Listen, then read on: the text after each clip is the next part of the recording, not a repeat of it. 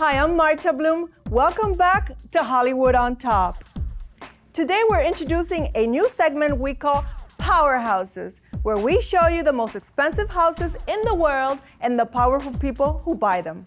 Wondering what to do with that tax rebate? If it's over 50 million, I think our next guest is the man for you. You've seen him on Extra, Million Dollar Listing, Mansions of Millionaires, and he was a cast member on Selling LA. Please welcome my good friend, one of the top realtors for Coldwell Banker Global Luxury in Beverly Hills. He's the man of luxury himself, Christophe Choo. Marta! Yay! I'm, How are you? I'm so excited to see you. Oh my goodness, me be, too. To be on your show. Aw. So excited for you. thank you, thank you. Oh my goodness, welcome. You look sharp as always, you, from head thank to you. toe. I mean, like one of the best dressers in Beverly Hills, of course. Well, look who's talking. Thank you, thank you. So let's get started.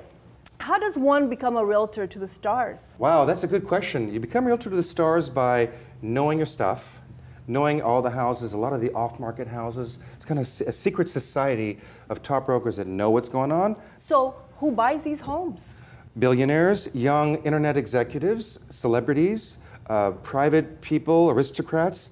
People have a lot of money. People want to be in Hollywood, be part of this world and the lifestyle that LA brings to them. Mansions, beaches, swimming pools, skiing, oceans. So, you got three houses for us today. Let's start with 924 Bel Air. Well, 924 Bel Air is one of the most iconic new construction homes in all of Los Angeles. In Bel Air on Bel Air Road, one of the best streets in the entire city. Glass box in the sky, designed by Bruce Makowsky, and it's literally a billionaire's playground. 38,000 square feet. It comes with a $38 million car collection. I mean, I'm not kidding you. A curated car collection. $250,000 champagne collection. You just walk in the door, you turn Oh the key. goodness. It even comes with like three years of full staff butlers, chauffeurs, security guards, everything you need. You just got to have the money, turn the key, and pay the check, and it's yours. Absolutely, absolutely. And what is the hefty price? 250 million. 250 million. I know it sounds kind of crazy, right? But that's nothing today. I mean, there are houses on the market now for 350 million in LA, mm-hmm. and one coming on for 500 million. But you got to pay to play to be in Hollywood. You know that. Come on. Yes, I, I, I do know that. So we're gonna start saving now. The next one is a place where Ron and I have lived, the Sierra Towers. Tell us about that one. Of course, Sierra Towers is a celebrity tower. And of course, you guys are celebrities, so of course you would have lived there. So there's an amazing two story penthouse. It's over 7,000 square feet for $58 million. You have an entire floor, one of the most iconic buildings in the city, with wraparound views of the entire town from downtown to Beverly Hills to the ocean, and a 4,000 foot rooftop sun deck. I mean, you can have lots of parties there. We know you like to Lots- party. Lots of parties. but let's talk about one that is, I think, the most unique. And this one is Maison 808. I believe is your listing, isn't it? Sure is. Ooh, tell us about it. Well, it's one of the most iconic and the largest estates in the entire history of the flats of Beverly Hills, which is the central part of Beverly Hills. What's really special about it is two trains, a steam train and a diesel train. You can literally drive in and around the property, under tunnels, out the front gate, on the sidewalk in these trains. But what is the reaction when people see it, when you show this, this, these trains? Well, they love the trains, but it's not just the trains. I mean, this is 1.7 acres in the heart of Beverly Hills, literally 200 feet from the Beverly Hills Hotel. So you can go eat and dine right at the hotel. You got the trains, Olympic sized pool. More manageable, it's 27,000 square feet. You have two separate guest houses, so your friends, your relatives can come. They're stayed away in a separate guest houses away from the main residence. Uh, the Olympic sized pool, the tennis courts, the croquet, championship croquet court has everything you want. And I call it Disneyland for billionaires because it's like a, It totally is. it really is. And when you have money, you want what you want and you want to just have fun with life, right? Yeah, Otherwise, what's the point? I'm going to mention three sales, and you give me the inside scoop. Jay-Z and Beyonce. Oh, yes. They bought an incredible house in Lower Bel Air, one of the most coveted locations in all of the city in Bel Air behind the East Gate.